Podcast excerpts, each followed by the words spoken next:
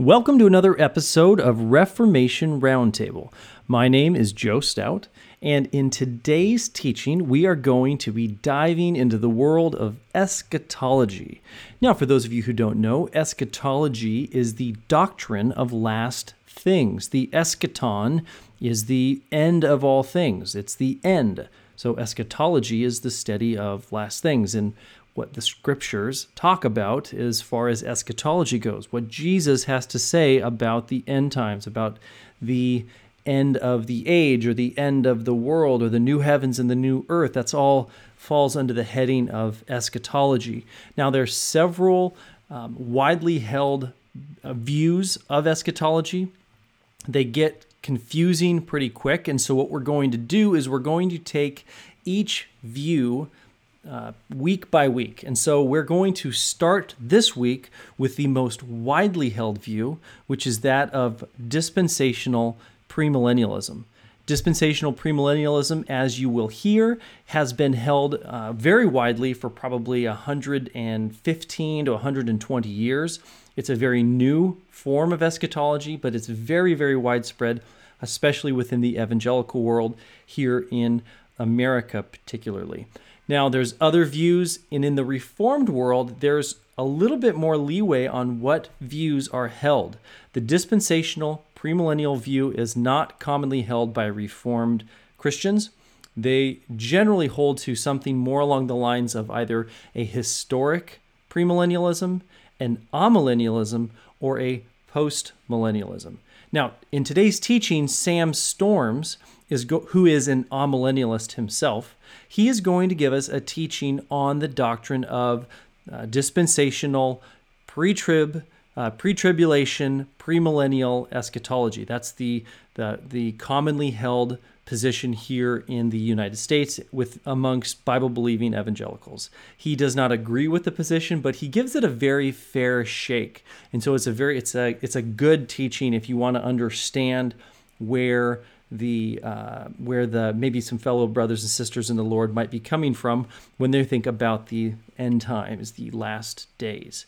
Uh, there's also going to be some references within the discussion afterwards to uh, a uh, a YouTube video that's actually called an Evening of Eschatology, where Sam Storms, defending his amillennial position, uh, debates with two other guys I forget actually right now the the the uh, the premillennial guy that that does his that de- defends the premillennial viewpoint, and then Doug Wilson defends a postmillennial viewpoint. But it's a wonderful discussion, gives uh, a good opportunity to to hear from all three uh, all three of the sides on that debate. So I hope that you enjoy this teaching by Sam Storms on dispensational, pre tribulational, premillennial end times view. And if you'd like to join us for our Reformation Roundtable discussions, we would love to have you be a part of, of what we're doing. We are a group of men who would love to see a reformed, a distinctly reformed church come to the Lewis County area. None of us are pastors, but we would love to see it be planted and, and have a church that is strong enough that we can actually bring a pastor in to, to shepherd the flock, we would love to have you join us if it's something that you'd be interested in doing. You can reach out to me directly at joecstout at gmail.com, or you can go to joestout.org where all of these Reformation Roundtable discussions are being hosted. You can go ahead and leave a, a, message or a comment on them or fill out the contact form. If you want to find just the Reformation Roundtable discussions, go to joestout.org, find the find the link that says podcast, and then go to the Reformation Roundtable link, and you'll see all of them. That's enough introduction. We're going to turn it over to Sam Storms. I hope you enjoy the teaching. I hope you enjoy the discussion afterwards. And I hope God is glorified through the work that He is accomplishing here in Lewis County. Thank you. When I was writing my book, Kingdom Come, subtitled The Amillennial Alternative, um, I made my way over to Mardel's and I found the section devoted to end times and prophecy. And I spent several minutes counting the books. There were 117 titles just in that one section. That's not the surprising thing. What was really um, eye opening is that 102 of the 117 of those books was devoted to defending what is commonly called, and don't be bothered by the labels, you'll hear more about them in a moment, what is commonly called dispensational, pre tribulational, premillennialism. If you've never heard those, those words before, I assure you, you know the view that it is designed to express. It's the view that was popularized initially by Hal Lindsey's book, The Late Great Planet Earth, which came out in the summer of 1970 in conjunction pretty much with the Jesus movement.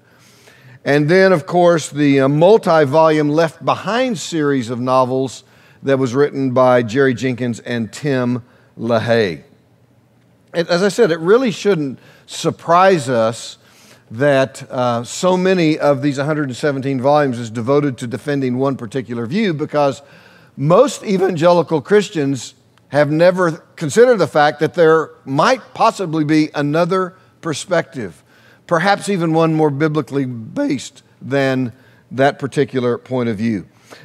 This view that we're calling dispensational, pre tribulational, premillennialism um, has been the dominant perspective in American evangelicalism for about the last 115 to 20 years. Now, this comes as a surprise and a disturbing shock to many who advocate this view, is when they discover that no one in the history of the church had ever articulated in its full orbed form until the middle of the 19th century.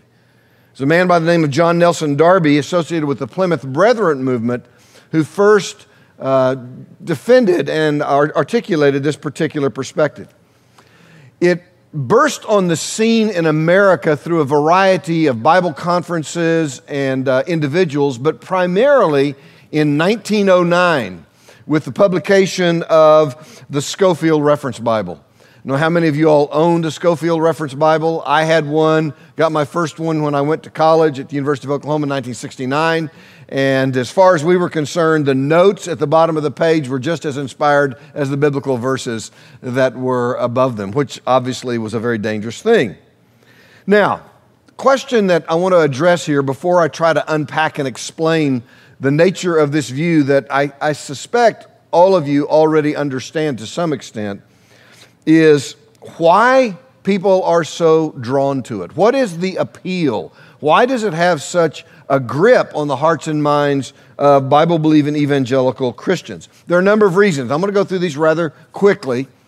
The first, and to its credit, this particular eschatological view highlights the literal interpretation of Scripture. They want to say, we believe and receive the Bible for just what it says. And any other view is kind of marginalized as well, you're trying to explain away the Bible, we're taking it literally word for word. Now, there is a measure of truth and goodness in that, but also a measure of naivete because, quite simply, folks, nobody takes the Bible literally word for word. When the Bible says the mountains clap their hands and the rivers rejoice, you don't take that literally. You realize that's a figure of speech, it's personification. Uh, when Jesus says, I am the door, that's a metaphor. Um, we find symbolism, metaphor, simile, all sorts of figurative language all through the Bible, Old and New Testament. So the question is are we going to take the Bible in accordance with how the authors intended it to be interpreted? Sometimes that's not literal, sometimes it's spiritual. So that's, that issue is a much broader subject. By the way, if you go back to the very beginning of our series in Foundations, our first four lessons were on how to interpret the Bible, and we addressed that subject at that time. There's another reason why this view is so appealing to the people in the evangelical world because it's exciting, is it not, to see a correspondence between biblical prophecies and current events. People are drawn to a system of theology that they think can be empirically verified by just reading the newspaper or watching the latest news program. It's exhilarating uh, to, to contemplate the possibility that what we're seeing happening in our world has been prophesied 2,000, even 3,000 years ago. Then another reason why this view is so popular is because at its very core, it has an unwavering commitment to Israel to the integrity of the state of Israel and to Israel and God's future plans. Now, it's not the only eschatological view that holds to that, but it perhaps does so with even greater vigor than the others. One of the things that we have seen really in about, uh, starting in about the mid 1970s up through the present day, is that this particular eschatology has been associated with the Christian right wing political surge, the emergence of uh, the born again right wing Republican Party um, uh, perspective on national and international affairs. And most who have been behind this surge, and some of the names I'll mention in a moment, have been advocates of this particular eschatology. Then again, uh, these end time scenarios that this particular view maps for us makes for sensational news. It captivates the interest and the imagination of people. When you stop and think about the best selling novels on uh, end time events, virtually every single one, I'd, I would go so far as to say 100% of them, have been written by people advocating the dispensational, pre tribulational, premillennial view. And then, of course, who doesn't love prophetic charts?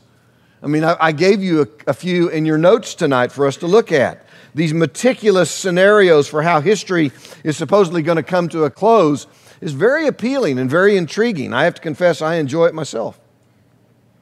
So it was only a matter of time for um, this particular view to come to be identified with conservative Christianity. If you were a Bible believing Christian, you just almost by default were expected to embrace this particular point of view. One reason for that takes us back in the early years of the 20th century.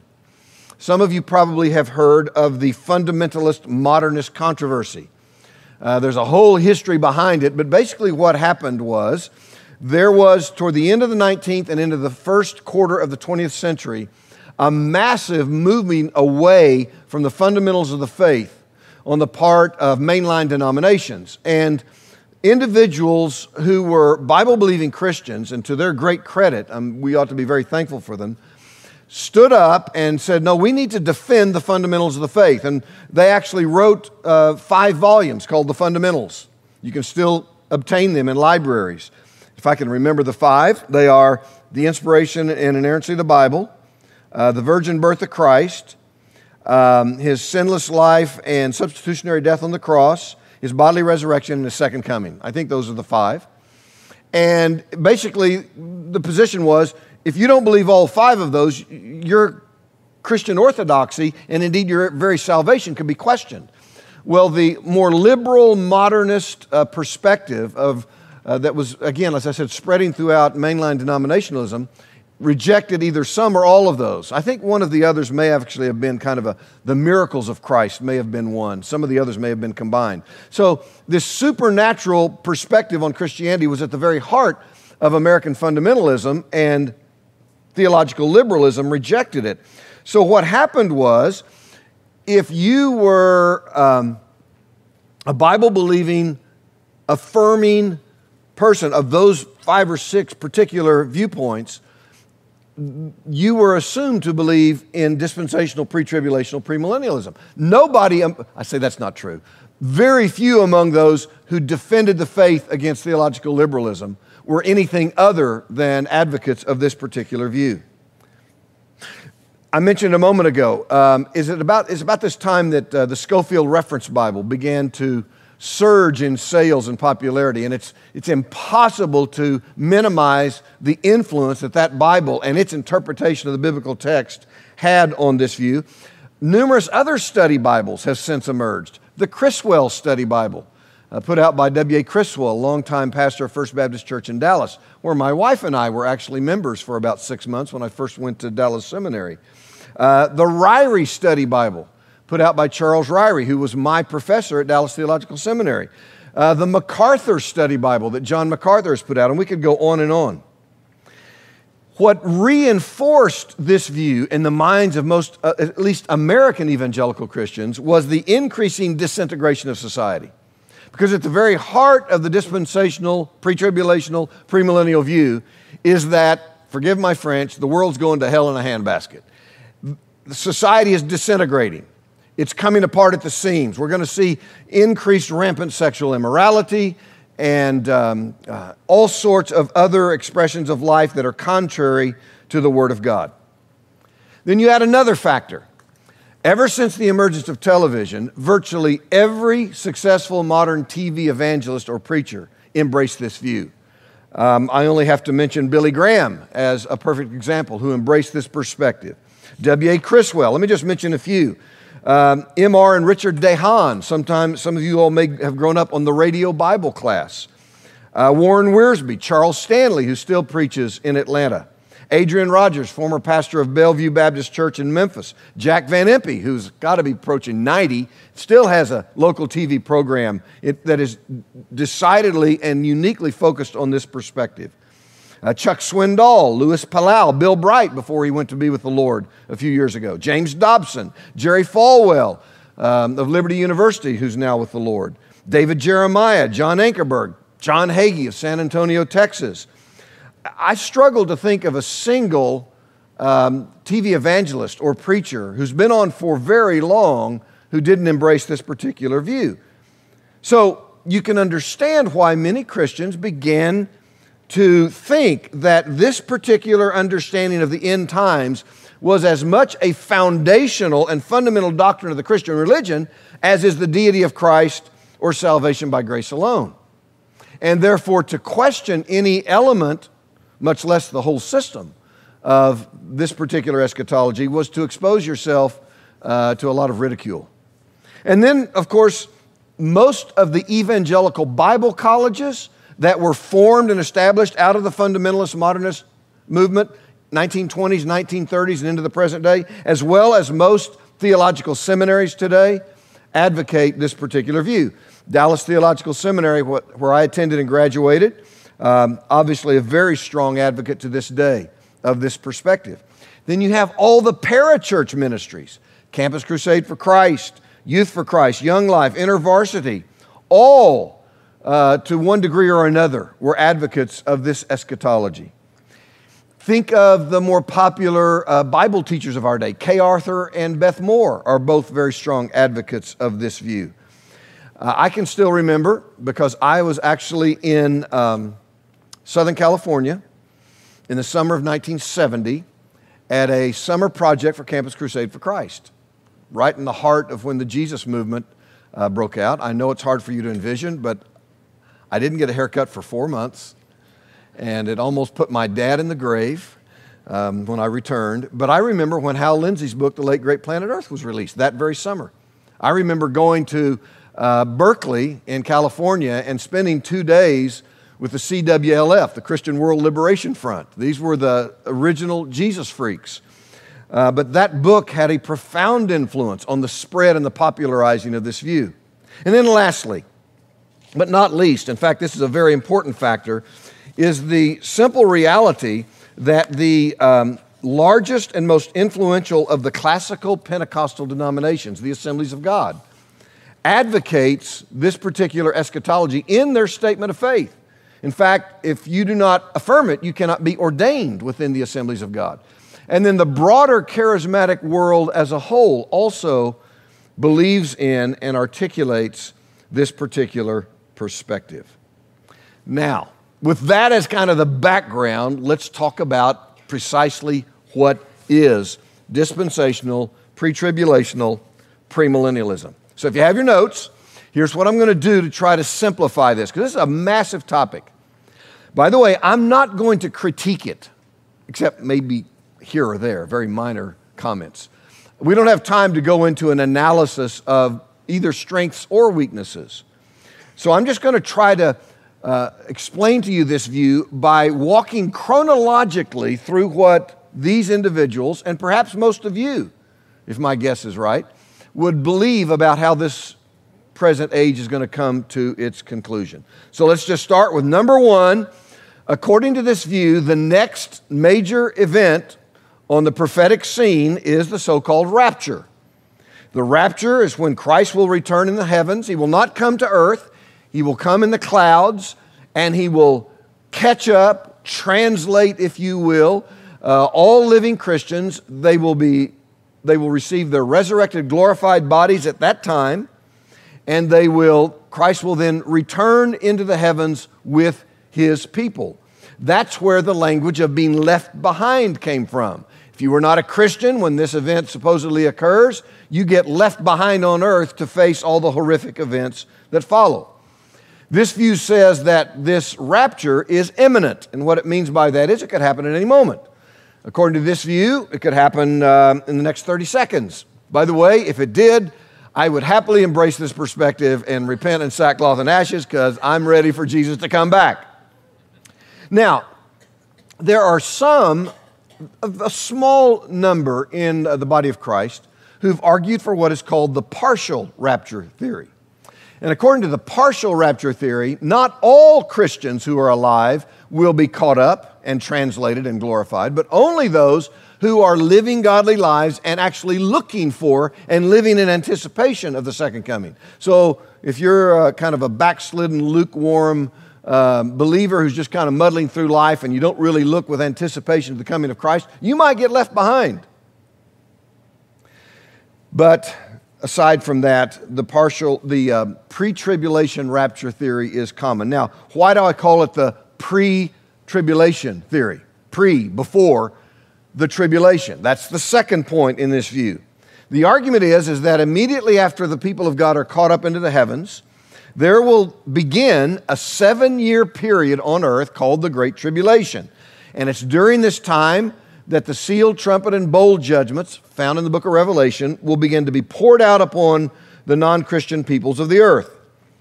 It's at this time, in some shape, manner, or form, that the personal Antichrist will emerge. No, I don't know who that is. Um, I don't think it's me, but I'm sure it's not. But he will emerge as a uh, world leader who unifies the earth. He will establish a covenant with the people of Israel, promising them peace and prosperity.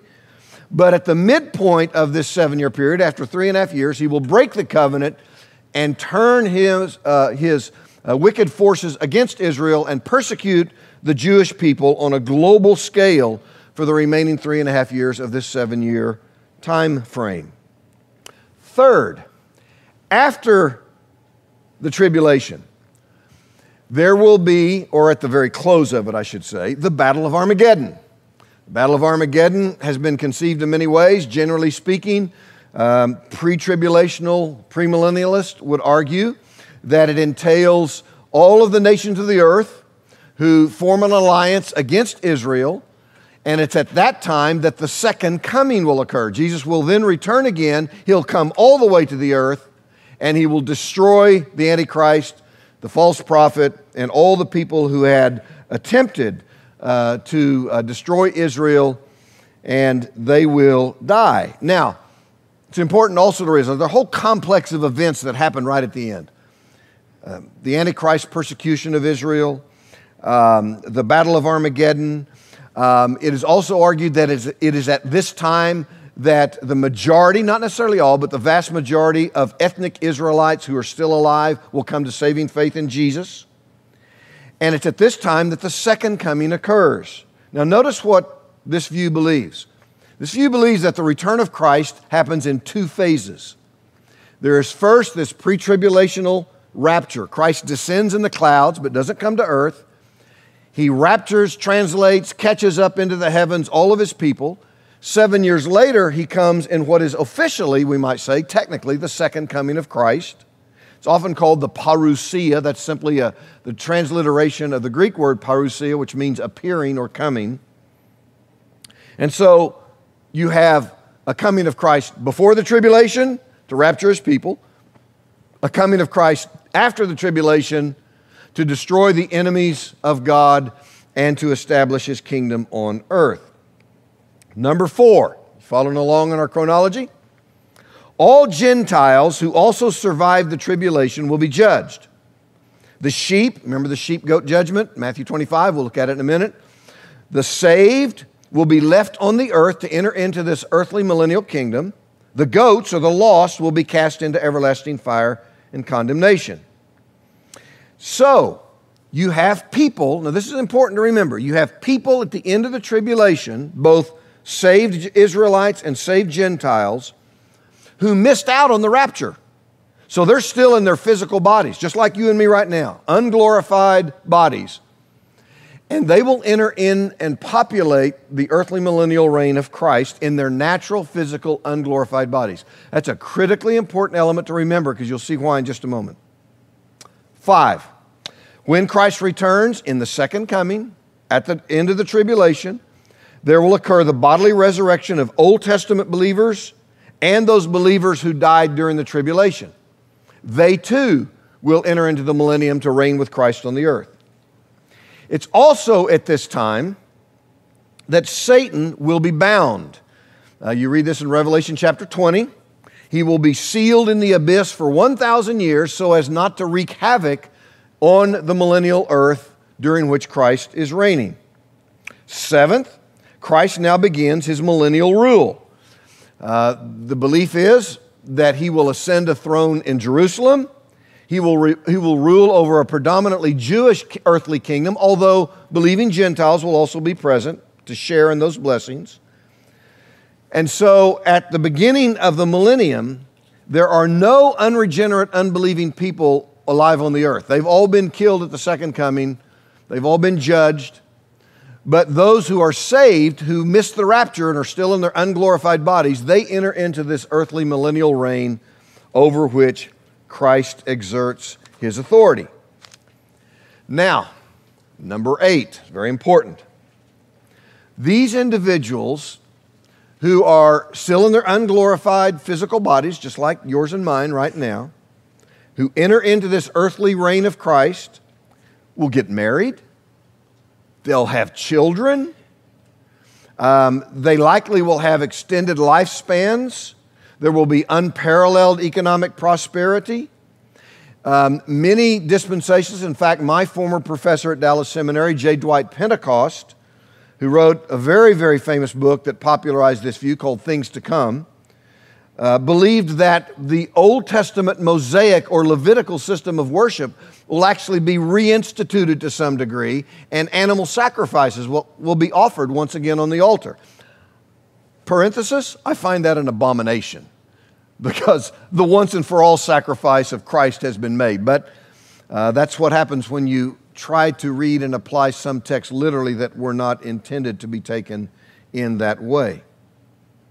Number nine, children will be born to these individuals uh, who, again, entered the millennium in their natural bodies. Many of them will come to Christ and be saved because actually Jesus will be reigning on the earth. He's not in heaven, He's right there in front of them.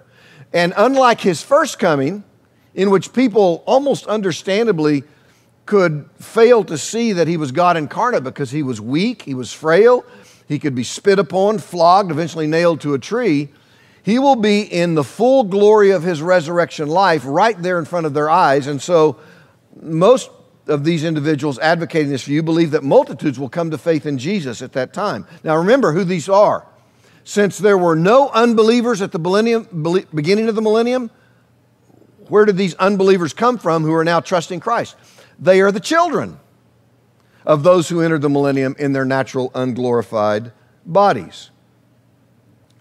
At the end of this millennial kingdom, 1,000 years in, Satan will be released from his prison. He will gather all unbelievers because not everybody comes to faith in Jesus during this period of time.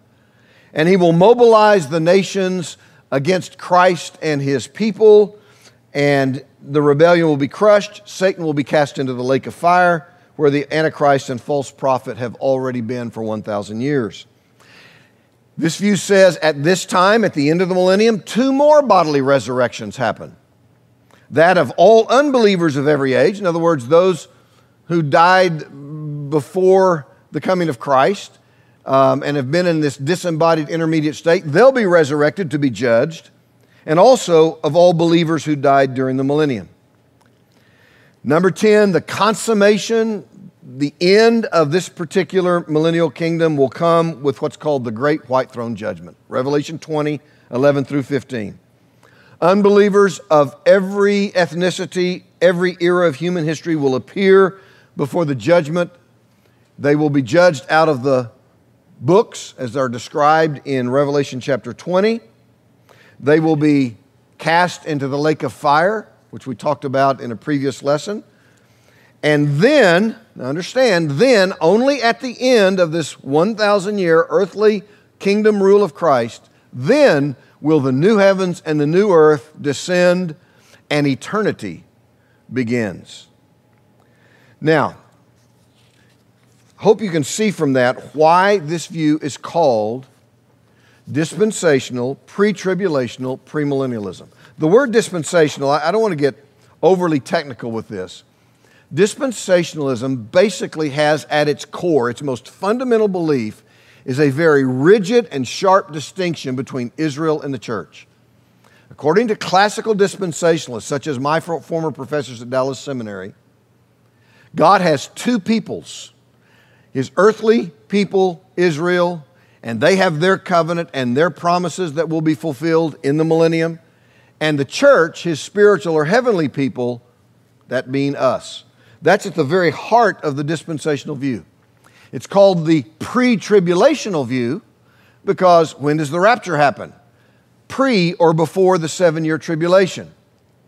It's called premillennial because when does Christ come back? He comes back pre or before the millennium. Millennium is simply a word that means 1,000 years.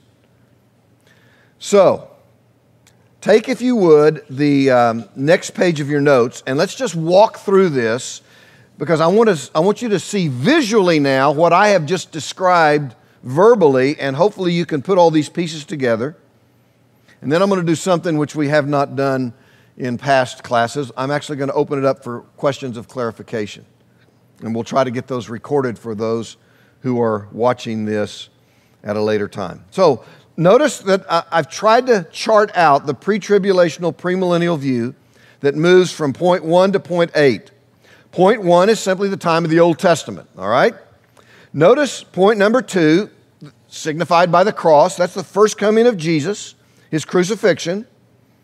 Now, notice three, the number three is bracketed by parentheses. You see that? Why? What's the point? Well, very simply this what I call old line classical dispensationalists believe that the church age in which we are living is parenthetical. In other words, God came in the person of Jesus to the people of Israel in the first century, offering to them the millennial kingdom, the kingdom that won't come until sometime in the future. That was what Jesus was proclaiming. He was saying, I am here as your king, and if you'll embrace me and receive me in faith, I will bring the fullness of God's kingdom in we will, I will fulfill for you on this earth right now all the promises given to Abraham, Isaac, and Jacob.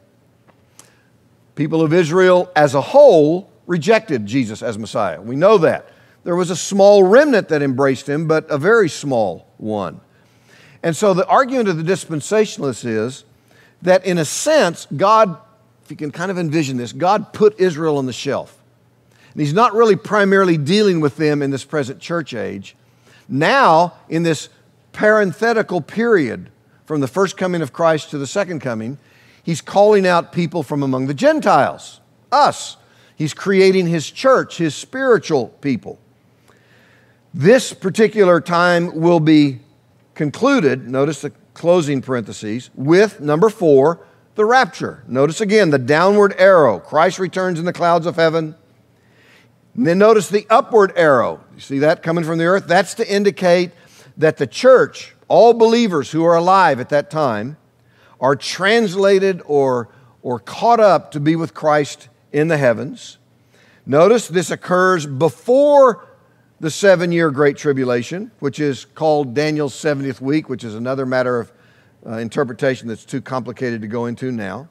So that's why you can see why we call it pre tribulational rapture. Now, one view that we're going to look at in just a moment is the post tribulational rapture, but I'll contrast it with the view we're looking at presently. Now, during this seven year period, notice I've divided it into two three and a half year segments because, as I said, it is believed that Israel will pretty much live in peace and prosperity for the first half. In the middle of this period, the Antichrist will break his covenant. He will launch a global persecution not only of the Jewish people, but of any Gentiles who have come to faith in Christ. Notice number five This is Christ's second coming, his second advent. Notice the downward arrow, but notice what happens. Notice how it differs from the first coming.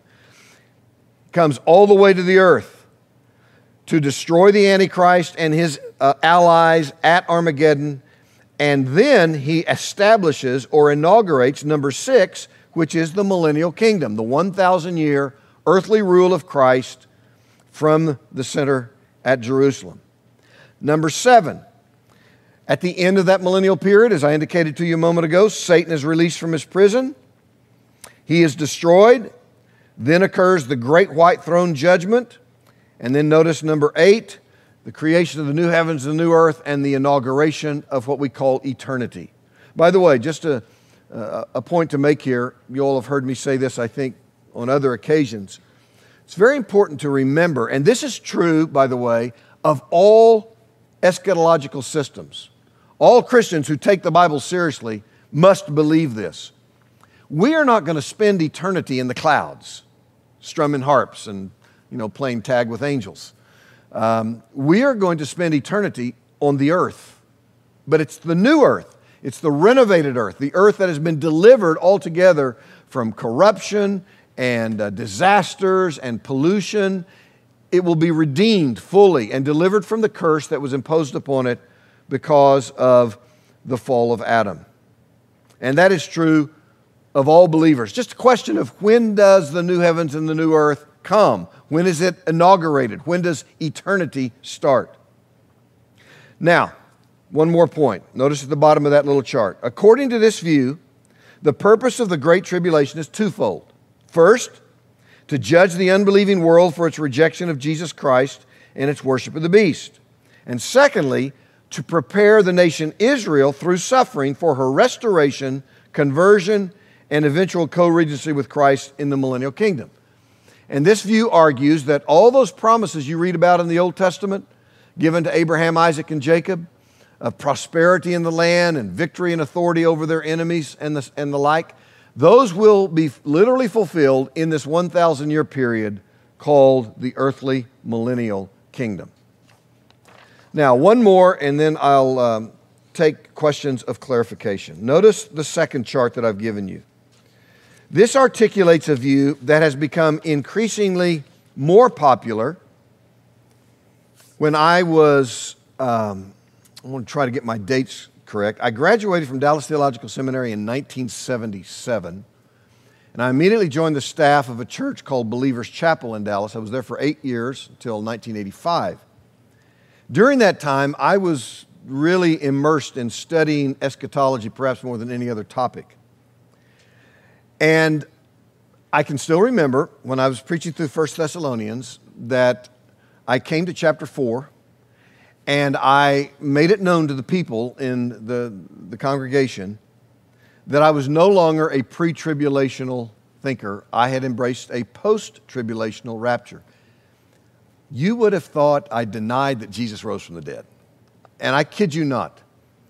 There's something about the pre tribulation rapture that many Christians, some of you perhaps, hold so tenaciously that it is so precious, and the expectation of it in your thinking uh, that, that anybody would reject it must mean that you just don't believe the Bible anymore. You don't love God.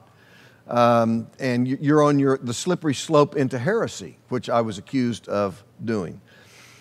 But I embraced a post tribulational view in about 1983 or 1984, um, and it kind of facilitated or kind of greased the, the slicks, as it were, to my departure from that church a couple of years later. But that's another story. Now, notice on this scheme that everything is pretty much the same as it was under the pre tribulational view. But notice the difference is the descent of Christ from heaven, point number four, and the rapture. Again, notice this view still embraces a rapture. The rapture in which the people of God are caught up to meet Christ in the air. Then notice the arrow continues downward. The point being, Christ comes in the, in the air, we are caught up to meet him in the clouds, and then we continue the descent to earth, at which time the Battle of Armageddon will transpire. Christ will inaugurate the earthly millennial kingdom. By the way, it's a very interesting um, point here that I want to make. in both extra biblical literature and a couple of times in the New Testament itself. There's a very interesting word that is used. You know, in 1 Thessalonians 4, when Paul says uh, that Jesus will return with the shout of the archangel and the sound of a trumpet, and we shall not all sleep, but we shall be caught up to meet the Lord in the air. That word translated in English to meet was actually a very technical word in the ancient world. And there are many places in which it was used to describe what would happen when a visiting dignitary, a prince or a ruler or someone with authority, would come to visit a town, and the people in the city would go out to the outskirts of their community to meet him, and then they would turn around and escort him back into the city, kind of constituting his uh, formal entourage. That's the very Greek word that Paul uses in 1 Thessalonians 4. I think it's, it's very illustrative of what happens. Christ returns in the clouds. He captures or translates all of his people to himself. They go up to meet him, and then he continues his descent as we constitute his triumphal entourage at the Battle of Armageddon. So, notice, if you would, in this particular perspective, that the coming of Christ at the end of history happens in one phase, not two. The pre tribulational perspective says it happens before the tribulation, but he doesn't come all the way to the earth. After the tribulation, he comes all the way. The second coming and the rapture happen simultaneously. Now, there is one other view that I didn't give you a chart to show it because you really wouldn't need it. It's called the mid tribulation view. Uh, those who argue that the rapture will occur at the three and a half point of the tribulation uh, there are a few people who advocate that perspective as well. Now, I kind of went through this quickly, and I realized um, it, it may have been a little confusing, a little bit overwhelming. So we got about 10 minutes left, and I'm going to open it up for you to ask questions, and I'm going to repeat those for the sake of those who will watch this um, on video later. So, any questions of clarification or commentary, anything that you want to say or ask about this particular viewpoint? Yeah, the question is if you embrace a post tribulational view, will the church remain on the earth during this time when the sealed trumpet and bowl judgments are poured out? And the answer to that is yes. yes, uh, the comment was maybe that's why so many Christians prefer the pre tribulational view because um, we, we prefer the idea that we're going to escape the persecution and the oppression that is going to befall those who have missed out on the rapture and been left behind. In other words, what was the force? What was the, the, the driving appeal of the Left Behind series of novels? Come to faith in Jesus now and be faithful, otherwise, you'll be left behind to have to endure this horrific period of time. So, yes, um, the post tribulational view believes that Christians will be alive on the earth during this particular period. Yeah, the question is it, it looks as if there is a judgment at the end of the tribulation. These people are destroyed at the Battle of Armageddon. And yet, the great white throne judgment, according to the premillennial view, doesn't happen until after the millennium, a thousand years later. Yeah, I'm going to have a few words to say about that when I present to you what I think is a more biblical perspective in the next lesson. Do you want to follow up on that at all? Right. Other questions, clarifications? Yes? No. Um, the argument basically is what is the nature of the wrath that is poured out during the seven year tribulation period. By the way, you all need to understand a little bit that it's difficult to a certain extent for me to um, articulate answers to the questions that are being asked because you're asking me about a scenario that I don't believe is correct. So, what I'm trying to do is to answer it in the way that those who embrace this would answer it. So the, argue, the, the point is this. And in fact, this has been, this pre tribulationists have used the wrath of God as an argument for their case because their point is this. If Christians, the church of Jesus Christ, is alive on the earth during the time in which the sealed trumpet and bowl judgments are poured out, would they not then have to experience the wrath of God that Jesus has already endured on their behalf in the cross?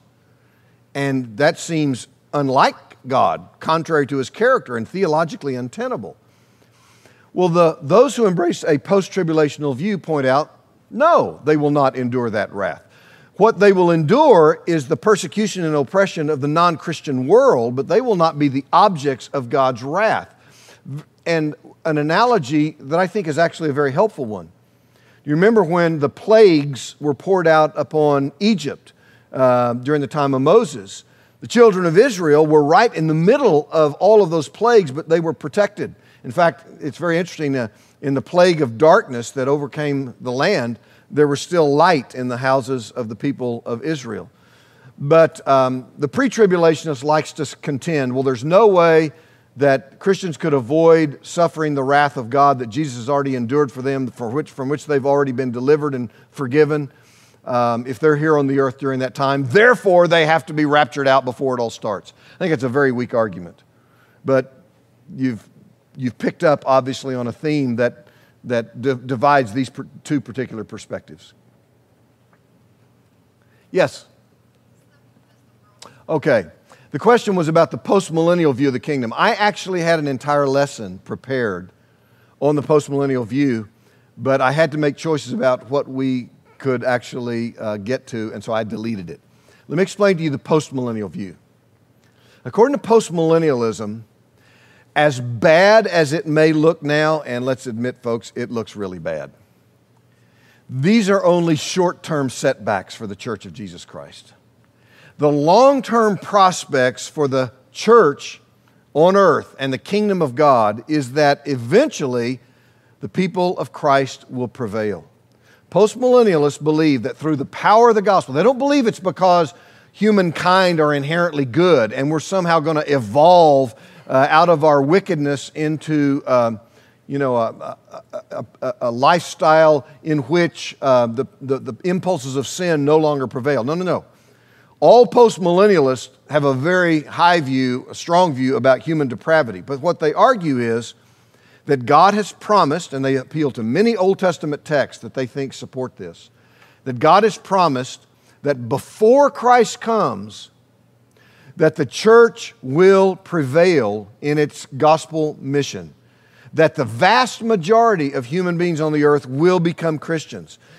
You often read in their literature that Jesus Christ, when he comes back a second time, will return to a Christianized world. Now, there are two types of postmillennialists. Some of them say that yes, he will return to a, a world in which the vast majority of people are Christians, but there won't be the social, cultural, political, governmental, educational transformation that other postmillennialists argue for. Most postmillennialists will say that as the church begins to exert a greater and greater influence on society, that every institution in our world will be progressively transformed and reconfigured and based on Christian principles. So, political, governmental, economic, social, arts, sciences, everything will reflect the Christian values of the Word of God, but that just before Christ comes back, Satan will be loosed from his prison. He will launch one final attempt to crush the church. Jesus will return and destroy him. So it's called post millennial because they don't believe that there's an earthly millennium that follows the second coming the millennial kingdom for these people is this gradual, progressive emergence of victory on earth by the church of Jesus Christ. So, let me just give you a hypothetical scenario. If I were advocating the postmillennial view, what I would tell you is this. By the way, I'm not a postmillennialist, although I hope they're right. I don't think they are. If you would point out to me some of the horrific uh, things that are going on in our world um, abortion, racism, um, the uh, spread of sexual immorality and idolatry. The postmillennialists would simply say, Yes, you're right, those are horrific, but we are confident in the power of the Holy Spirit operating through the gospel of Jesus Christ by means of the church. And at some point, there will emerge a time when the tides will turn. And Christians will begin to exert their influence globally there will be a mass global revival, and the vast majority of people on earth alive at that time will come to faith in Jesus. And we will be the instruments by which the society and culture holistically is transformed. And that transformation constitutes the kingdom of God. That's the millennial reign, after which Christ then returns. One more question, and then we're going to stop and move on. Any other questions or clarifications?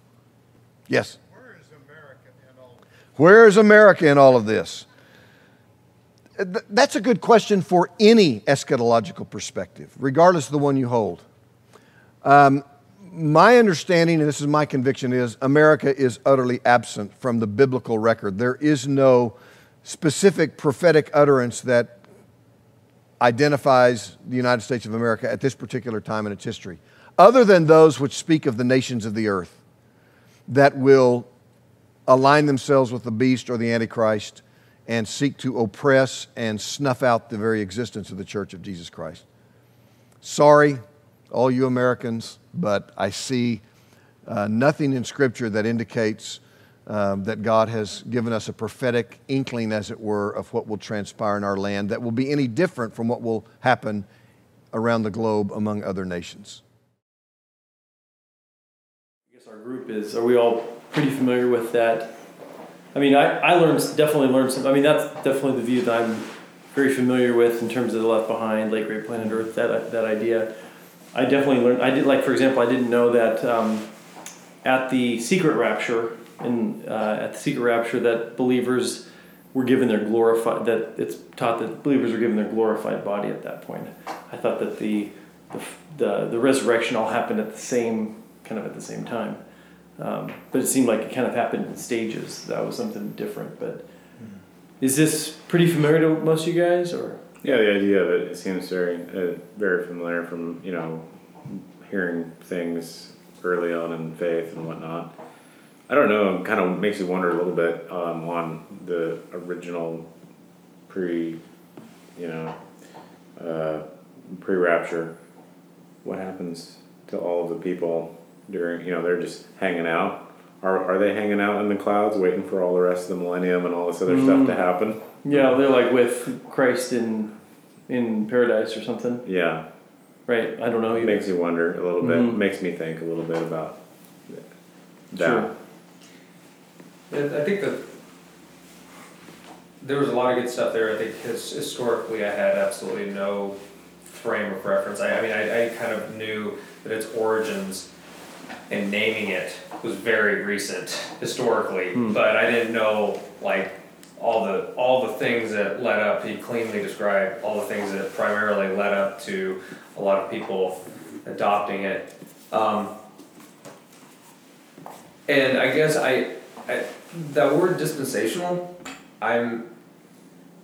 Is is that in, maybe somebody can clarify here? Is that in contrast to covenant theology? Good question. Dispensationalism and covenant theology.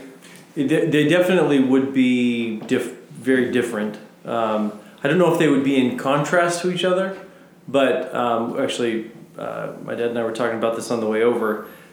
There is a continuity between the covenants within covenant theology, meaning that the covenant God made in the old covenant, that those things aren't altogether, that those things aren't altogether, altogether gone now and there's definitely not a forking of the covenants where he's got his original earthly covenant and then his spiritual covenants. You know, there's no the di- dispensationalism in my mind means a forking of God's people into two distinct groups, Israel and then the church. I don't know what you guys, what your understanding. Yeah, that's my my understanding of that is is just that that there's this di- distinct. There's more of a distinction between, you know, Old Testament Israel and New Testament believers, and they're just very two different things.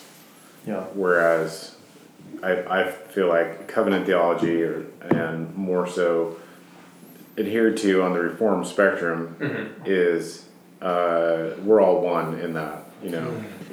Because it, it feels like the way that he was describing it, and I don't want I, I don't want to put words in other dispensationalists' mouths, but the way that he was describing it here, it sounded like if, like he was if, the Jews had accepted Christ as their king in that moment, then he would have been, then we would have had none of this hmm. happen. But as a reformed person, there isn't an if. Because it would, it was. This is the plan of salvation from the beginning, and so Sure. like from from my just trying to wrap my reformed mind around what feels like an Ar- uh, like a kind of an Arminian thought here. It's like, well, did the Jews have a free will element here that they could have chosen to follow Christ in this moment, and we could have not had to deal with a situation of crucifixion? Like that doesn't sound that doesn't sound accurate to me. And I, again, I, I know he had to really condense things down, but that's the way that dispensationalism sounds. It sounds like they could have done that. Yeah, but that was kind of a straw man thing he brought up because Christ never was revealing himself when he was here to many people on Sure, he even know. told somebody like, don't. well many times. Yeah. you know, uh, where he says he's not he's he's not you know John two twenty five. You know, he says I'm not letting them in believe in me because they don't really care. They're really interested in Sure. signs and free lunch. So what was the what was the straw man? Because maybe I just Well, the missed straw it. man was the if. Oh, Well, yeah, right. It's, it's like there wasn't uh, a, a free will that Right, right, I the see what Jews could have uh, chose. Plus, he had a string of uh, believers there. I was kind of going, well, who are the guys that are on your side, Sam? well, he and he's only making Yeah, I a know. case for one. no, I hear you. I just was thinking, you, you slow down on all these uh, saints. They can't, you know. Yeah. Somehow, I guess they could be all in the wrong and he Mhm. could be in the right. But I, I hear you. Um, it, it's, I don't know a lot about that stuff. It's kind of complicated. I think what he was trying to do is he was trying to give it as fair a shake as he could because he it was the view he used to hold and it's like very widely held. All these people hold it, so it's not a strange view to hold. So Yeah, and it certainly wasn't all Tim LaHaye or something.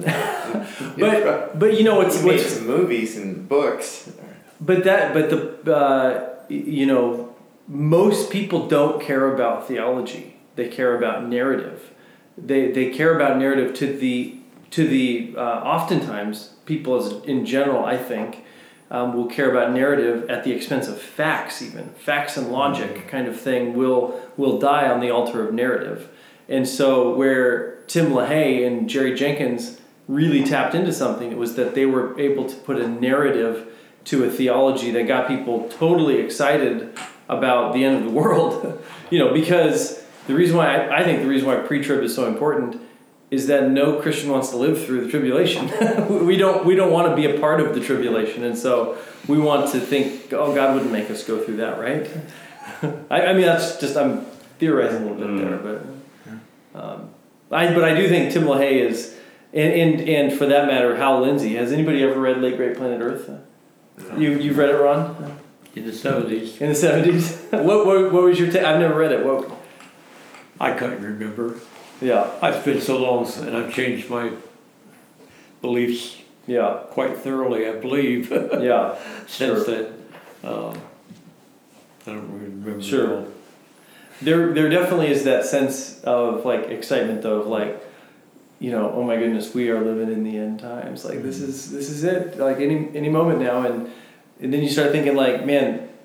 I remember one guy saying that Christians kept being surprised to see their children and their children's children and sometimes their children's children's children and and yet Christ still hadn't come back and they were they were basically being recipients of God's covenant faithfulness in ways that they didn't ever expect to see because they were so certain that they were in the last days. And I that's every generation thinks it's special. Every generation thinks, "Oh, we're we're really unique," you know.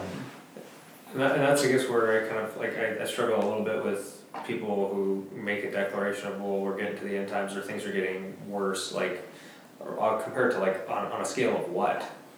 Like, I can imagine things getting worse. Mm-hmm. I can imagine things getting a lot worse than this. Yeah. And so I think that there's a lot of confirmation bias that tends to happen Hmm. where we look at something and we kind of see circumstantially, oh Sure. wow, this this feels like this should be the end times because I am you know, I'm, I'm witnessing a whole bunch of sin. Well, how, how much of that is just the fact that we live in a fallen world Hmm. there? So, Or, or even everybody's, you know, bad news sells. And so you read constantly about all the bad decisions people make. Very rarely does good choices and good news and wise living ever make it to the front page of the news? And so you're if if your hermeneutic is the Bible in one hand, the newspaper in the other, or the Drudge Report in the other, Yeah. then you are going to think you're going to be perpetually thinking, "Wow, look at this rampant lawlessness." And it, you wouldn't be wrong. There is rampant lawlessness, but that's that's not the same thing as Bible interpret. You know, Scripture interpreting Scripture. Uh, you know, you don't you don't interpret Scripture with the New York Times, obviously. Yeah. Mm-hmm. Yeah, I there's a lot of sensationalism in in uh, in tying those tying those biblical um, stories and events to current events Yeah. and all that. And I, honestly, it's it's just because people get excited over stuff, right? And because it sells in journalism and Sure. you know you name it. I think I think a lot of that's been over sensationalized, sensationalized, sensationalized because Right.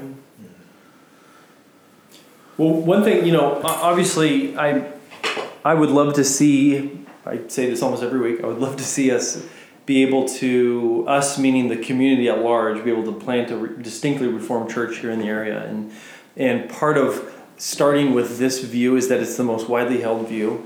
And um, RC has an, another uh, like a 12 part series. And he starts off by saying that eschatology is probably more divisive than any theology all the other theologies that we kind of are divided over combined. It's like the most it's the most divisive one. I don't know if that's that might be hyperbole, but but if we want, I mean, I would love to to have to be get a better understanding of where you guys all kind of line up on this, and maybe tonight's not the night to to make your declaration of, of where you are because you want to learn a little bit more about how how how it works and um, it's. Uh, but yeah, I mean that's that's one thing I want us to be kind of working towards is like, you know, where where do we fall on this as a group? Uh, is there commonality? I, I actually was I felt like as we went through RC's Doctrines of Grace, it was like, yeah, we've. I mean, there's not a lot going on here that anybody's like, well, you know, I really have a, I've got a really big problem with the total depravity of man. I don't, I don't, I just don't see the depravity out there. No- Nobody. Knows. And you're out. Yeah, that's right. Yeah, we, we got rid of Thad, so. Yeah, that's right. Oh, Yeah. yeah, he's not even here to defend himself. He's gonna listen to this later. Oh, oh man. Oh yeah. That was, that was Frank. Um, so, you, what, so- what do you think about um, church churches holding to a certain doctrine of eschatology? um, I'll, I'll tell you. I'll, I'll tell you. Um, just because it's no secret, I'm that I'm post millennial, um, which is probably one of the least held held views. So if you're looking for you know kind of safety in numbers, post millennialism is probably not where to look. Um, but one of one of the things in, in the Q and A that post millennium gets brought up, and Sam says, "I don't I don't think they're right, but I really hope they're right." it's like of all the views, I hope the post millennials are the ones that are right. Um, I think that eventually the church will achieve unity on their eschatology. We weren't always unified on the Trinity. We weren't always unified on the on Christ, the nature of Christ, um, and it took us hundreds of years to get unity on those things. To where if you deny the Trinity, you're out. You know, you you can't. You can be something. You just can't be a Christian. You know, and and I think eschatology. I'm hopeful that eschatology will get to that point. Um, in the here and now, though, uh, you know, I would love once again. I would love to see oneness of mind. One of the interesting things we talked about Babel earlier, and we t- we hear we read that God confused um, their tongues, or we oftentimes just immediately think language, which I think is true. Um, but there's also an argument that God confused that that God confused their purpose. Like they all began to have different goals and, and things that they, they cared about and things that they wanted to emphasize. And that was another thing that he confused, not just their language. So now all of a sudden, this group of people has an emphasis and it has things they care about that this group of people doesn't care about anymore. So I think that with unity of the spirit, it would be a good idea to try to get to a place of unity. But I understand that's the kind of thing that I mean I wouldn't want a church to to to stand or fall based off of eschatology alone. I would I would rather I mean I worshipped at Calvary Chapel for almost eight years, and they have two distinctives in their in their doctrines. One is uh, the inerrancy of God's word, which I'm 100% on board with, and the second one is premillennialism. You know, dispensational, pre-trib, premillennialism. So, but I, I worship there for almost eight years, so I'm I'm totally willing to to continue to do that. Um, but I like it when when churches have unity on it. I do. What do you think? I, I have not, other than in some of those some of those denominations like Calvary Chapel, I've not experienced too many churches that come down hard and say this is what we believe. Mm, yeah. And even even at um, you know OCRC, it's not brought up. Really? It's not even talked about. yeah. You know, there's really no formal. Is it on mill? I don't know. what if? Good question. You know, honestly, I, I don't know. And, Yeah. and if I were to ask, you know, Pastor Mark up there, I have a feeling he'd be like, well, you know, there's a lot of different views on that. it's like, okay, Right. you know. Uh, Sure. So I don't even know. I don't even know where I fit squarely Yeah. on that. But I think it's somewhere between on-mill and post-mill. Yeah. So I Yeah. used to be dispensational premillennialism. Sure. That's when I first came to faith. That's what I was taught. That's what I believed. And then Yeah. the more I got, I figured out that I was reformed. The more I started to look at well, what that's a different viewpoint. Hmm. What is this viewpoint, and where are they coming from? Hmm. And you know, read some RC's um, RC's books on that on the last Right. days according to Jesus. Yep. And was kind of like, huh, okay Yeah. you know, I can see this, um, but never, you know, I don't feel like I really got seated squarely in, Sure. in one position. So, I, I know one of the things uh, that Elizabeth and I have experienced going to Calvary, and this is this this may be one of those you know confirmation biases where if you're told long enough one thing, you immediately it's kind of self fulfilling prophecy. But um, it it seems that when you have an eschatology of a pretty bleak eschatology, meaning that um, you know the ship's going down. Don't polish brass on a, on a sinking ship. Get as many people off the ship as you can.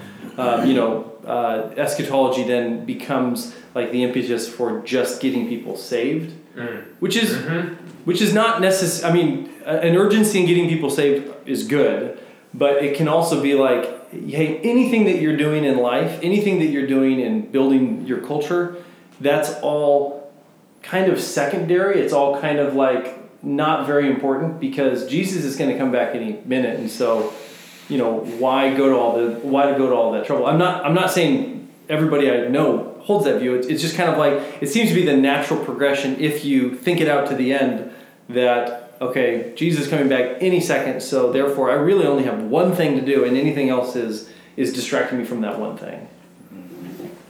Actually, I had a, an acquaintance who, when I was going to school for nursing, uh, who said to me, "Why?" Mm-hmm.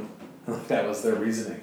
Why waste your time with college when, you know, don't you see the way the world's going? Surely the Lord's going to return soon. Like, shouldn't you focus on other things? And I just, I just didn't feel like that really made a lot of sense. Like, I gotta live my life still too. Yeah, sure. You know, uh, well, you said I think that urgency with getting people saved. There's not, absolutely nothing wrong with that, but I think that um, we're still kind of called to carry out the day to day. Yep. Well, I plan on making it another twenty years, and I'm a pre-trib guy. yeah. I'm not thinking that that way at all. Sure. You know, d- just so you know that. Of course, I'm not thinking a lot. Yeah, I'm going to be really interested to look more into this. Yeah. See how you guys are being drawn astray, but Well, I've, I've told you that MacArthur is, you know, he is he's a reform guy. He's he knows his Bible. I wouldn't want to debate him in ever, but he's he's he's a little bit of an oddity in being a reform guy who holds to dispensational premillennialism. Not a- not a lot of Really? not a lot of guys in his class do. You know, uh, they, but anyways, I, I it's not it's not unusual that we hold to these views since they're so widely held. That's where I learned it first. MacArthur. Oh, really? That's so. Oh man. So now I disagree with RC on paedo baptism, and now I'm disagreeing with MacArthur. This is a bad spot to be in. Oh, is it rock and a hard? Yes, my goodness. I, yeah, I think my like natural inclination because I, I, like I said, I have made. Uh, I don't know if I've made an effort to avoid studying it, but I certainly have not put forth any effort to study because it's kind of like a. It, yeah, like like you said, the, there's a there's a divisiveness to it that if you veer, it Mm. seems there are certain brands of Christianity that it's like heathen, Sure. heretic, you know. Right. And so I mean, but my natural like if I were to throw a label on it right now, it's probably non-dispensational amillennialism. Like that, like. Sure. that from the cursory reading that I did in terms of like Yeah. trying to describe myself. I Yeah. that's kind of where I fall, but Sure. I've got a lot of flaws, so oh. Yeah. Frank's looking at me. like, yeah, you do, buddy. I'm like Frank. I'm not afraid. exactly. Yeah, so we're like we're like on totally opposite ends of the spectrum then. I'm not even sure I'm a Christian. Well, I wouldn't go that far, okay? That's not healthy. you, you know, that, it wasn't in this video, but it was another real short video I watched. They were they were talking about the different um, the different extremes. Some some people go to holding these, and and some uh, the premillennialists will hold to the fact that if you're not actively looking for and anticipating the return of Christ, did, did he say that? Yeah, he I missed it, yeah. Oh, okay, gotcha. Yeah, you could you could miss it, um, and you know that's that that. I mean, we all want Jesus to come back. Like th- everybody in this room wants Jesus to come back tonight. Yeah. Like there's, unless you're an unmarried young man, you want Jesus to come back tonight. uh, the- We already made it past that, so we're right, exactly. That's right. Life goals. Um, I'll when I when I post this, I'll I'll connect up th- this video. Of course, you guys can or you can find it too. Of course, find the Q and A. Uh, what listen through the Q and A. That evening of eschatology, that two hour long conversation, that's really really good. The this is actually the one view that's not represented during the debate. Um, they they have a pre a historic premill, which is different than dispensational premill. They have a historic premill guy. They have Sam Storms, who's a part of that. He's doing the ah mill, and then Doug Wilson's doing the post mill. Uh, post mill.